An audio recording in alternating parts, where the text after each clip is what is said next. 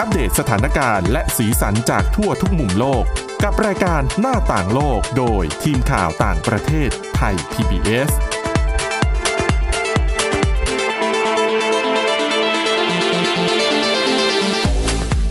วัสดีค่ะ ต้อนรับคุณผู้ฟังเข้าสู่รายการหน้าต่างโลกนะคะ มาอัปเดตเรื่องราวทั้งสถานการณ์และสีสันจากทั่วทุกมุมโลกกับทีมข่าวต่างประเทศไทย PBS กันได้เช่นเคยค่ะ พบกันได้ทุกวัน ฟังกันได้ผ่านทางหลายช่องทางนะคะ ค้นหาคำว่าหน้าต่างโลกผ่านทางพอดแคสต์ก็ได้ หรือว่าไปที่ www.thaipbspodcast.com ค่ะ วันนี้อยู่กันกับคุณทิพย์ตะวันธีรนัยพงศ์นะคะ และดิฉันวินิษฐาจิตกรีค่ะ สวัสดีค่ะ วันนี้เรื่องที่เราจะมาเล่าให้ฟังกันเนี่ย แน่นอนก็ต้องหนีไม่พ้นเรื่องโควิด -19 แต่ว่าก็จะมีทั้งเรื่องของวัคซีน ที่น่าสนใจต่างๆ รวมถึงสถานการณ์ล่าสุดในประเทศที่ตอนนี้ไม่มีที่ไหนอืมน่าวิตกไปกว่านี้อีกแล้วใช่ก็คืออินเดีย แต่ต้อง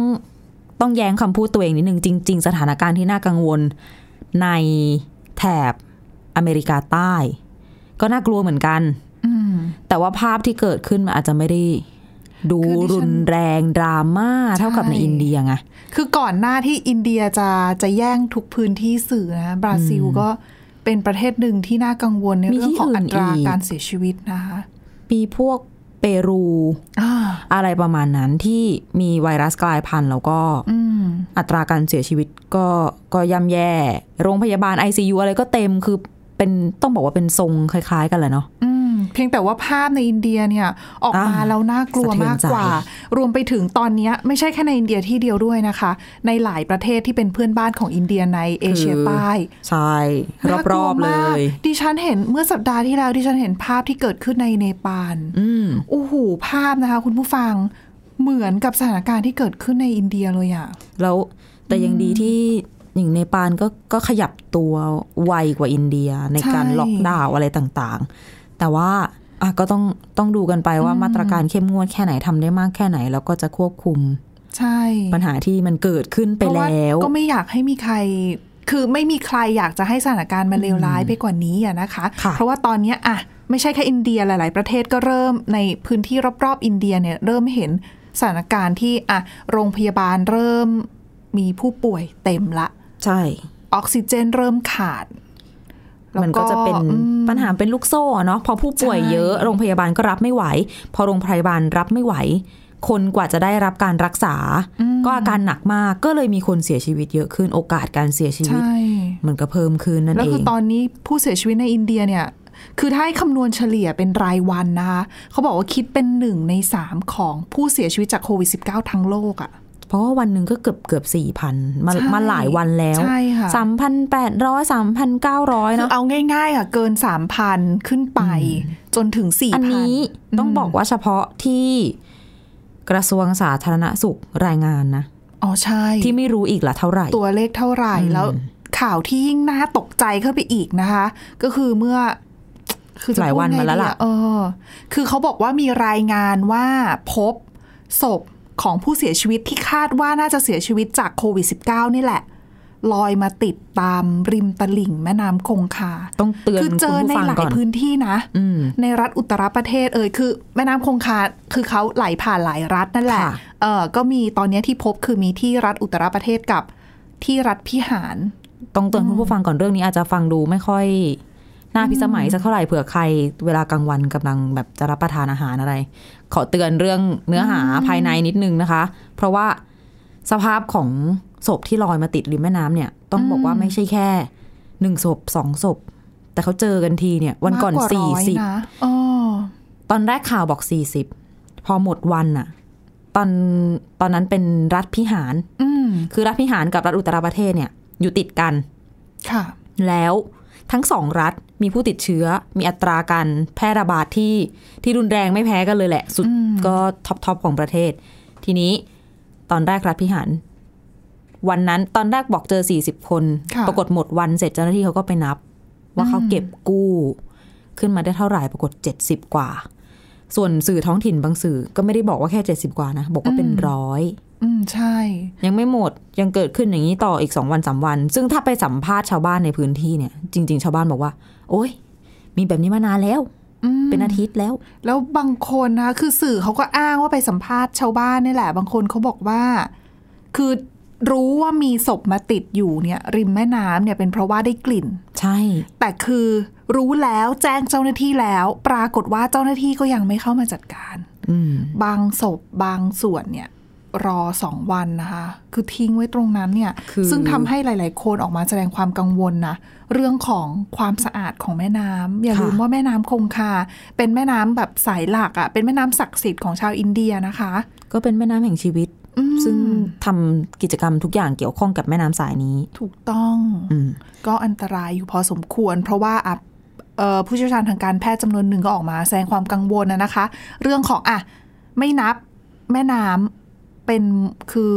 เป็นมลภาวะอันตรายใช่เป็นมลภาวะ แล้วก็อันตรายจากกรณีที่ถ้าสมมุติว่าอะมีศพอยู่ในนั้นแล้วเกิดมีการเน่าเปื่อยในแม่น้ำคือล่ะ จริง ๆ เน่าเปื่อยแหละใช่ไหมเพราะว่าในข่าวบางข่าวก็เขียนว่าแช่หลนะคะใช่เออ ไม่รู้ด้วยว่าลอยมาจากไหน ถูกอืมเมื่อไหร่ยังไงทำไมมาเจอทีเดียวเยอะๆแบบนี้ แต่เขาก็ใช่สันนิษฐานว่าก็แถวอุตรประเทศนั่นแหละ อืมแล้วที่หลายๆคนคือที่ฉันเห็นสื่อบางสื่อเขาก็คือก่อนหน้านี้เราเห็นภาพนะว่ามีการเผาศพกันริมแม่น้ำใช่คือส่วนหนึ่งบางสื่อเขาก็บอกว่าอะหล่นมาหรือเปล่า ไม่ได้หล่นหรอกก็จงใจเอาลงไปนั่นแหละอืมหมายถึงว่าด้วยประเพณีความเชื่อของเขา อืม แต่บางใช่ไหศมพก็ยังไม่ได้เผายังไม่หรือยังเผาไม่หมดอย่างเงี้ยอันนั้นก็คือส่วนหนึ่งจากปัญหาที่ก่อนหน้านี้เราก็เคยเล่าให้ฟังไปว่าอืมคนเสียชีวิตเยอะ ฟืนฟาง ไม้ไม่พอออะไรไม่พอ ใช่ค่ะ แล้วก็มีอีกยิ่งกับคนกับคนที่รายได้ไม่เยอะอืมการจะทำพิธีทางศาสนาให้สมาชิกค่ใจ่ยคนในครอบครัวอืมซึ่ง โดนโกงราคาแพงกว่าปกติไปไปไม่รู้กี่เท่าอีก ดังนั้น บางทีก็เหมือนอืมคนที่รับเผาค่ะศพให้ทำได้แค่ไหนก็แค่นั้นเงี้ยแล้วคือจำนวนหนึ่งคือคือแพทย์อะไรอย่างเงี้ยเขาก็กังวลนะว่าอะตอนเนี้ยจริง ๆ ยังไม่มีการศึกษานะคะว่าว่าผู้ที่เสียชีวิตจากโควิด -19 เนี่ยเออลงไปอยู่ในน้ำแล้ว เชื้อ โควิด -19 น้ำที่ปนเปื้อนเชื้อโควิด -19 เนี่ยจะทำให้เกิดการแพร่ระบาดได้หรือเปล่าอืมแต่คือแพทย์ในพื้นที่เขาก็ออกมาแสดงความกังวลนะนะคะว่า เออต้องต้องมีการดูแลไหมในในเรื่องนี้ เพราะว่าบางส่วนก็ยังมีการบริโภค อุปโภคอ่าถูกบริโภคยังยังเอาน้ำในแม่น้ำไปดื่มกันอยู่ ซึ่งตอนนี้ก็ไม่ควรแล้วนะ คือก่อนหน้านี้ก็ไม่ควรแหละ แต่ว่ายิ่งสถานการณ์แบบนี้ยิ่งไม่ควรเข้าไปใหญ่ ใช่เพราะว่าจริง ๆ ต่อให้ไม่ได้พูดถึงโควิด -19 เลยเนี่ยอืมลักษณะศพที่เน่าเปื่อย ย่อมต้องมีแบคทีเรียและเาถูอื่กนต้องๆเป็นจำนวนมากค่ะ ดังนั้นก็นะคะ ก็นะไม่เหมาะ แล้วก็ไม่ใช่แค่นั้นด้วยนะ คือสถานการณ์โควิด -19 ที่กำลังรุนแรงแบบเนี้ยในอินเดีย ก็ทำให้แน่นอนว่าตามมาด้วยความเชื่อต่างๆ ซึ่งก่อนหน้านี้เราเคยได้ยินกันมาบ้างแล้วละตั้งแต่ปีที่แล้วตอนที่มีโควิด -19 ระบาดใหม่ ๆ เรื่องที่ชาวอินเดียใช้ปัสสาวะของวัว อ๋ออันนั้นป้องกันนี่ อ่า มาดื่มด้วยใช่ไหมคะ ดื่มเลยค่ะเออเพื่อป้องกันโควิดใช่ -19 รอบนี้ระลอกนี้รุนแรงกว่าเก่าสำหรับสถานการณ์โควิด -19 ก็มีความเชื่อในลักษณะคล้ายๆการออกมาเหมือนกัน แต่ว่าเป็นการนำมูลของวัว อุจจาระของวัว ผสมกับปัสสาวะของวัว เอามาทาตามเนื้อตัวอืมเพราะว่าเขาเชื่อนะคะว่าเป็นความเชื่อว่าจะทำให้ สะเสริมสร้างภูมิต้านทานต่คือเป็นโความเชื่อ19ที่มีใช่อยู่แล้วตั้งแต่ก่อนจะมีโควิด -19 ถูกไหมคือเขา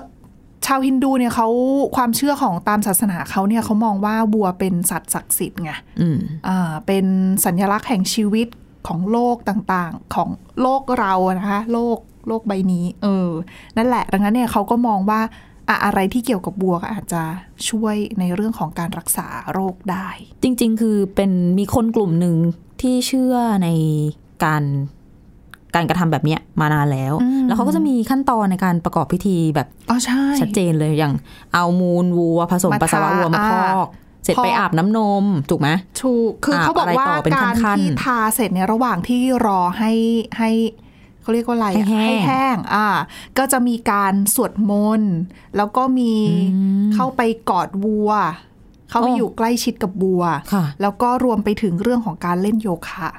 อ๋อใช่ระหว่างรอ อ่าใช่ พอแห้งปั๊บเนี่ยก็จะไปอาบน้ำน้ำนม เพราะจริง ๆ ลักษณะความแนวแนวทางการทำก็น่าจะคล้ายๆกับการพอกโคลน อ่าใช่ เพียงแต่ว่าวัสดุที่เอามาใช้เนี่ยมันจะไม่ใช่โคลนเท่านั้นเองอืมแล้วก็รวมไปถึงเขาบอกว่า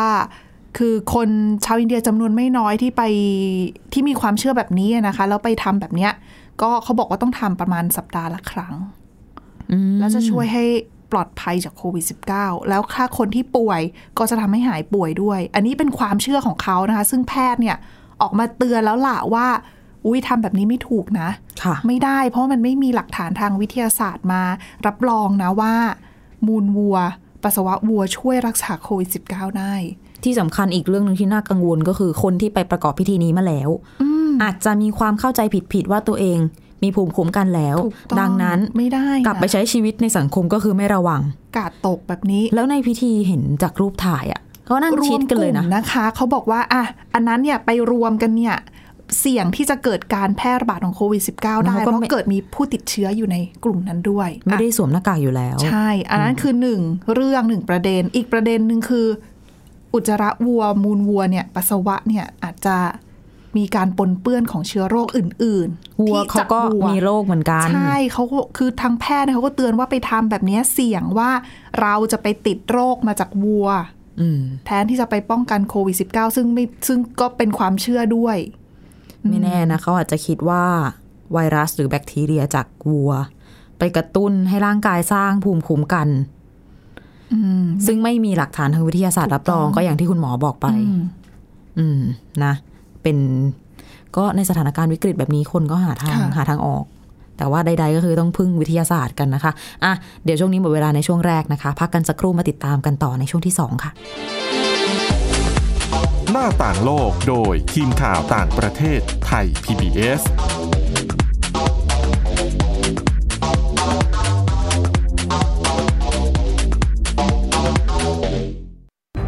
ฟัง ความคิดก็ดังขึ้น เต็มอิ่งทั้งความรู้และความสนุกกับไทย PBS Podcast อาหารเนี่ยมันจะมีสัญญะทางการเมืองเนี่ยซ่อนอยู่ มีเจ้าหญิงแสนสวยพระองค์หนึ่งถูกสาปให้เป็นโรคซึมเศร้าคำนี้มันมีความหมายมากคำว่า winter of something เนี่ยฤดูหนาวของอะไรก็ตามเนี่ยมันจะมีเหตุการณ์ในประวัติศาสตร์ที่มันจะถูกใช้คำว่า winter เนี่ยตลอดเวลา ทางการจีนออกมาเปิดเผยนะคะว่าประชาชนที่เป็นผู้ใหญ่ประมาณครึ่งหนึ่งของทั้งประเทศอะ มีน้ำหนักเกินแล้วก็เป็นโรคอ้วน ตอบโจทย์ทุกไลฟ์สไตล์ตั้งแต่มีโควิดเนี่ย Apple สร้างสรรค์ฟีเจอร์เพื่อให้มันสอดคล้องกับโควิดเลย ผมจะนำมาเล่าใน EP นี้เนี่ย คือเกี่ยวกับค่ายกักกันอัลชวิกในประเทศโปแลนด์ ฟังได้ทุกที่ทุกเวลาทุกช่องทาง ค้นหาคำว่าไทย PBS Podcast หรือที่เว็บไซต์ www.thaipbspodcast.com หน้าต่างโลกโดยทีมข่าวต่างประเทศไทย PBS ต้อนรับคุณผู้ฟังกลับเข้าสู่ช่วงที่ 2 ของรายการหน้าต่างโลกนะคะ ซึ่งสถานการณ์โควิด -19 ในอินเดียเนี่ยก็ต้องบอกว่า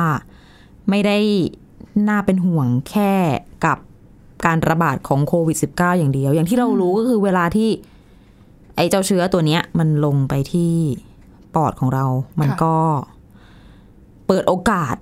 ให้เชื้ออื่นๆ เป็นเชื้อฉวยโอกาสเนี่ยเข้ามาโจมตี ร่างกายเราก็ได้ด้วยเหมือนกัน และหนึ่งในนั้น สิ่งที่เจอกันอยู่ในอินเดียตอนนี้เนี่ยก็คือการระบาดของเชื้อราที่เขาเรียกกันว่าเป็นเชื้อรามรณะ แต่จริง ๆ แล้วเชื้อราชนิดนี้ชื่อว่ามิวคอไมโครซิสนะคะ เป็นต้นเหตุของการทำให้ผู้ป่วยโควิด -19 ในอินเดียเนี่ยกลายเป็นผู้ทุพพลภาพ แพทย์ต้องเรียกว่า อาจจะต้องตัดอวัยวะ บางส่วนออกอย่างมีบางกรณีเนี่ยต้องผ่าตัดเอาดวงตาออก เพื่อจะรักษาชีวิตของคนไข้เอาไว้ คือต้องอธิบายก่อนว่ามิวคอไมโครซิสคืออะไรค่ะจริง ๆ แล้ว มันเป็นเชื้อรา สกุลที่ชื่อว่ามิวคอ ปกติมีอยู่ในดิน ในต้นไม้ปุ๋ยคอกอะไรอย่างเงี้ย รวมถึงผลไม้และผักผักที่เน่าเสีย สอดคล้องกับเรื่องมูลวัวที่เราค่ะพูดกันไปเลย ทีนี้ปกติแล้วเนี่ยเป็นการติดเชื้อที่พบได้ยากมาก แม้ว่ามันจะมีอยู่ทั่วทุกหนทุกแห่งก็ตาม ไม่ใช่แค่อินเดียเท่านั้นนะใช่จใช่ริงๆทั่วโลกเลยคือมีโอกาสที่จะเกิดโรคแบบนี้ได้ถูกคือติดต้องเชื้อ ก็เหมือนที่เราแบบนี้รู้อะได้ในดินในมูลมีอะไรอะ บาดทะยักเอยและอื่นๆอีกมากนะไม่สามารถคนานับได้ ถ้าเกิดว่าใคร มีปัญหาเรื่องภูมิคุ้มกันคือต้องระวังเป็นพิเศษ อะ ทีนี้เชื้อนี้อะค่ะ จะส่งผลกระทบต่อโพรงไซนัสอืมสมอง ปอด แล้วก็ถ้าเกิดคนเป็นเบาหวาน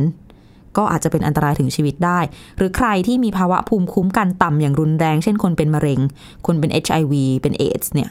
ก็ยิ่งอันตรายค่ะทีนี้ แพทย์เนี่ยเชื่อว่าเชื้อมิวคอไมโครซิส ซึ่งคนที่ติดเนี่ยนะจะมีอัตราการเสียชีวิตโดยรวมอยู่ที่ประมาณ 50%เนี่ยอาจจะถูกกระตุ้นจากการใช้ยากลุ่มสเตียรอยด์ได้ แล้วยากลุ่มสเตียรอยด์เนี่ยคือสิ่งที่เขาใช้รักษาผู้ป่วยโควิด -19 อาการวิกฤต เนื่องจากว่าสเตียรอยด์เนี่ยพอร่างกายรับเชื้อโควิด -19 เข้าไปมากๆ มันไปก่อให้เกิด การอักเสบ ทั้งตามถุงลมในปอดอะเนาะ คือมันเป็นแล้วอวัยวะต่างระบบในร่างกายที่พยายามที่จะ ต่อสู้กับใช่เชื้อแปลกปลอมที่เข้ามาอืมในร่างกาย ก็เลยทำให้เกิดอาการอักเสบๆใช่ต่างๆอะนะคะเป็นกลไกของร่างกายของเราเอง ซึ่งก็เป็นสาเหตุที่ทำให้เราขาดออกซิเจนอืมซึ่งเป็นสาเหตุที่ทำให้ผู้ป่วยโควิด -19 ขาดออกซิเจนเช่นกัน และนั่นแหละจะป้องดังนั้นจะป้องกันภาวะนี้ ซึ่งเกิดจากภูมิคุ้มกันของมนุษย์ แพทย์ก็เลยต้องใช้สเตียรอยด์เข้ามา ในการเหมือนกดภูมิคุ้มกันเอาไว้ แล้วก็สำหรับ คนที่เป็นโควิด -19 ก็ต้องการจะเพิ่มระดับน้ำตาลในเลือดด้วย ทั้งคนที่เป็นเบาหวานและคนที่ไม่ได้เป็นเบาหวานอืมทีนี้เขาก็เลยเชื่อกันว่า ภูมิคุ้มกันที่ลดลงจากสเตียรอยด์เนี่ย ก็เลยกระตุ้น เปิดโอกาสให้มีการติดเชื้อไมโครไมโครซิสมากขึ้น ก็มีทั้งเบาหวานที่ทำให้ภูมิคุ้มกันลดลง แล้ว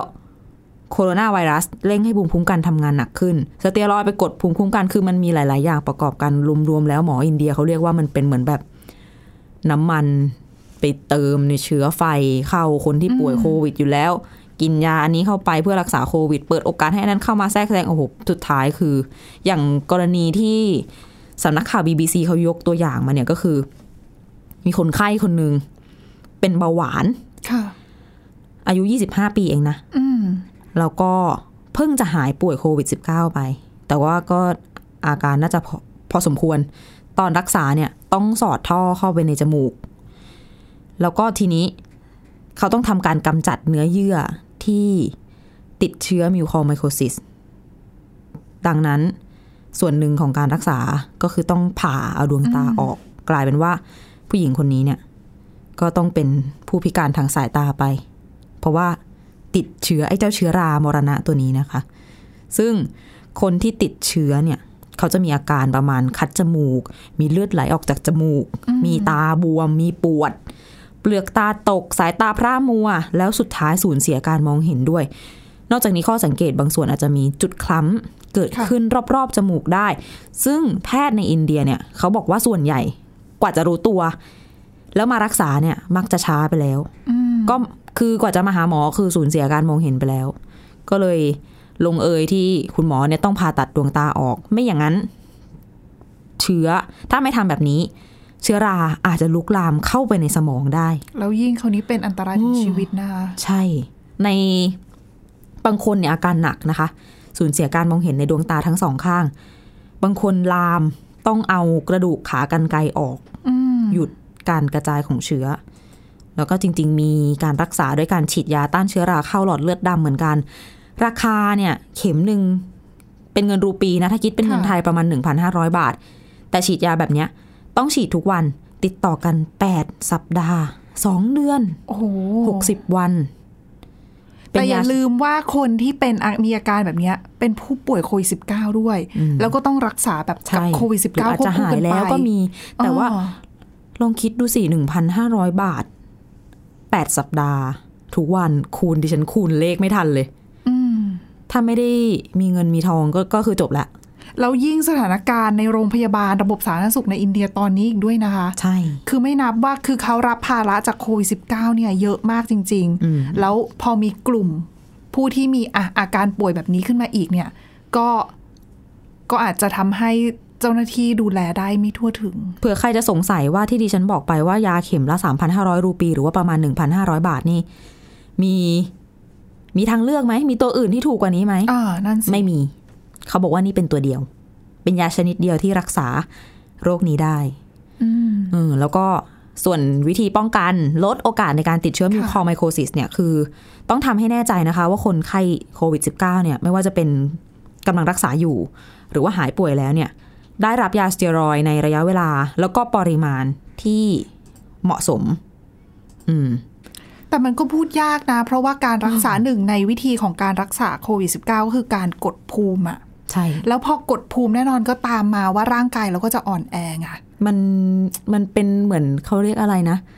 เป็นทางเลือกเป็นเดเลม่าอืม ไปทางนี้ก็ไม่ดีไปทางนี้ก็ไม่ดีจะเอายังไงดี เพราะว่าอะสมมติไม่กดภูมิค่ะ แล้วถุงลมหลอดเลือดเนี่ยตรงนั้นอะมันใช่พองโป่งอักเสบก็แลกอาจเปลี่ยนจะออกซิเจนเสี่ยงไม่ได้เสียชีวิตอีกนะอันนั้นก็เสียชีวิตถูกอืมนี่เลยอืมคือแพทย์เนี่ยต้องทำงานภายใต้ภาวะกดดันสูงหนักมากะต้องจริงต้องเลือกอะว่าจะจะดูแลยังไงอะนะคะ คืออย่างแพทย์ในอินเดียเขาก็แชร์ประสบการณ์เหมือนกันบอกว่าทำงานมาเป็นสิบกว่าปีเนี่ย เจอคนติดเชื้อมิวคอไมโครซิสเนี่ยอืมไม่เกินปีละหนึ่งถึงสองคน อันนี้ อันนี้คุณหมออืมคนนี้อยู่ที่เมืองบังกาลอ แต่ว่า ช่วงนี้ โอ้โหอืมตัวเลขนี่เป็นหลายหลายสิบละ แชร์กันมาหลายๆโรงพยาบาลโรงพยาบาลนี้สิบเอ็ดคนอืมโรงพยาบาลนี่อีกกี่คน คือ เนี่ยมีบางที่นะค่ะสี่สิบคน แต่มีคนหายไม่ได้บอกว่าจะไม่หายเลยทีเดียว แต่ว่ามันก็เป็นคือข้อถ้าสังเกดูตแลรักษาทันเนี่ยใช่ก็เอาโอเคโอกาสหายก็มี แต่ว่าด้วยความที่อาสถานการณ์โควิด เป็นแบบนี้ แล้วก็มีโรคแทรกซ้อนเข้ามาแบบนี้เนี่ยอืมก็ทำให้อาน่ากังวล เป็นอีกเหตุผลหนึ่งปฏิเสธไม่ได้ที่ต้องชวนกันให้ไปฉีดวัคซีน เพราะว่าแค่โควิดใช่ -19 ก็แย่แล้วยังมีอย่างอื่นอีก แล้วก็สถานการณ์ที่เกิดขึ้นในอินเดียเนี่ยปฏิเสธไม่ได้นะคะว่าปัจจัยส่วนหนึ่งเนี่ยหลาย ๆ คนผู้เชี่ยวชาญออกมาบอกแล้วว่า น่าจะเกิดมาจาก ส่วนหนึ่งนะ เรื่องของเชื้อกลายพันธุ์ค่ะที่พบครั้งแรกในอินเดีย ตั้งแต่เมื่อปลายปีที่แล้วแล้วล่ะ ก็คือไอ้เจ้าตัว B 1617ค่ะ ซึ่งล่าสุดนะคะองค์การอนามัยโลกเนี่ยเขาก็ออกมาประกาศ ให้เจ้าเชื้อกลายพันธุ์ตัวเนี้ยสายพันธุ์เนี้ยเป็นสายพันธุ์ที่น่ากังวลค่ะเนื่องจากเขาพบหลักฐานส่วนหนึ่งเนี่ยที่ชี้ว่าเชื้อกลายพันธุ์ชนิดเนี้ยสามารถแพร่ระบาดได้ง่ายขึ้นอืมแล้วก็ เชื่อว่านะคะว่าอาจจะส่งผลกระทบต่อเรื่องของประสิทธิภาพของวัคซีนด้วยอืมก็เลยต้องประกาศยกระดับให้เขาเป็นเชื้อที่น่ากังวลไป ซึ่งก่อนหน้านี้อังกฤษก็ประกาศเหมือนกัน แต่อังกฤษเนี่ยประกาศแค่ตัวที่เป็นสายพันธุ์ย่อยค่ะคือ B 1 6 1 7 2จุดสองจุดสองใช่ ซึ่งจริง ๆ มีตั้งหลายจุด เขาบอกว่าน่าจะมีจุมีดสายพันธุ์ย่อยหนึ่งจุดสองจุดสามสามตัว แล้วอ๋อ มีผู้เชี่ยวชาญบอกอีกว่าเดี๋ยวจุดสี่จุดห้าก็จะตามมา ใช่ เพราะว่าอาไวรัสเนี่ยเขาเป็นเขาเป็นสิ่งมีชีวิตที่เขาวิวัฒนาการได้เร็วนะคะปรับตัวเก่ง ใช่ดังนั้นเนี่ยเรื่องของการกลายพันธุ์เนี่ยเกิดขึ้นได้แน่นอน แต่เราเนี่ยจะเตรียมรับมือยังไงให้ทันต่อเจ้าเชื้อกลายพันธุ์แบบนี้อะตอนเนี้ยอย่างองค์การอนามัยโลกเนี่ยประกาศมีสายพันธุ์ที่น่ากังวลตอนเนี้ยสี่ตัวละ อังกฤษ บราซิล แอฟริกาใต้ แล้วก็อินเดีย ค่ะเออซึ่งในอนาคตก็แน่นอนว่าน่าจะต้องมีมาอีก แต่เราจะทำยังไงเพื่อให้รับมือได้ทัน ซึ่งผู้เชี่ยวชาญหลายคนก็เสนอว่าเรื่องของการถอดรหัสพันธุกรรมเนี่ยจำเป็นมากสำหรับถอดรหัสพันธุกรรมเชื้อโควิด -19 เนี่ยซึ่งอินเดียตอนเนี้ยนะคะเขาถอดเพียงแค่ 0.1%ของเชื้อที่เก็บมาเท่านั้นเอง น้อยมากซึ่งทำให้เขาประเมินสถานการณ์ยากลำพังตัวระบบเองตอนนี้ก็รับมืออะไรไม่ไหวแล้วอืมก็น่าเห็นใจ แต่ว่า ใด ๆ ก็คือมีทางเลือกอื่นอีกอย่างเช่น วัคซีนบูสเตอร์อืมบางทีก็เตรียมวางแผนแล้วใช่ไหมฉีดเข็มที่สามค่ะหรือสุดท้ายนะคะ ไม่ว่าจะสายพันธุ์ไหน ถ้าสวมหน้ากากเว้นระยะห่างล้างมือบ่อยอืมช่วยป้องได้กันได้เบื้องต้นน่ะ เป็นสิ่งที่เราสามารถเริ่มได้ด้วยตัวเองอืมทำเถอะอืมๆนะแล้วก็มีโอกาสฉีดวัคซีนก็ฉีดค่ะ ป้องกันไว้ก่อนนะคะ และนี่คือรายการหน้าต่างโลกสำหรับวันนี้ค่ะ คุณผู้ฟังติดตามฟังเรากันได้ทุกวันนะคะ จันทร์ถึงศุกร์และติดตามกันได้ฝั่งทางพอดแคสต์ด้วยค้นหาคำว่าหน้าต่างโลกนะคะ วันนี้เราสองคนและทีมงานทั้งหมดลาไปก่อน สวัสดีค่ะ สวัสดีค่ะ Thai PBS podcast. View the world via the voice.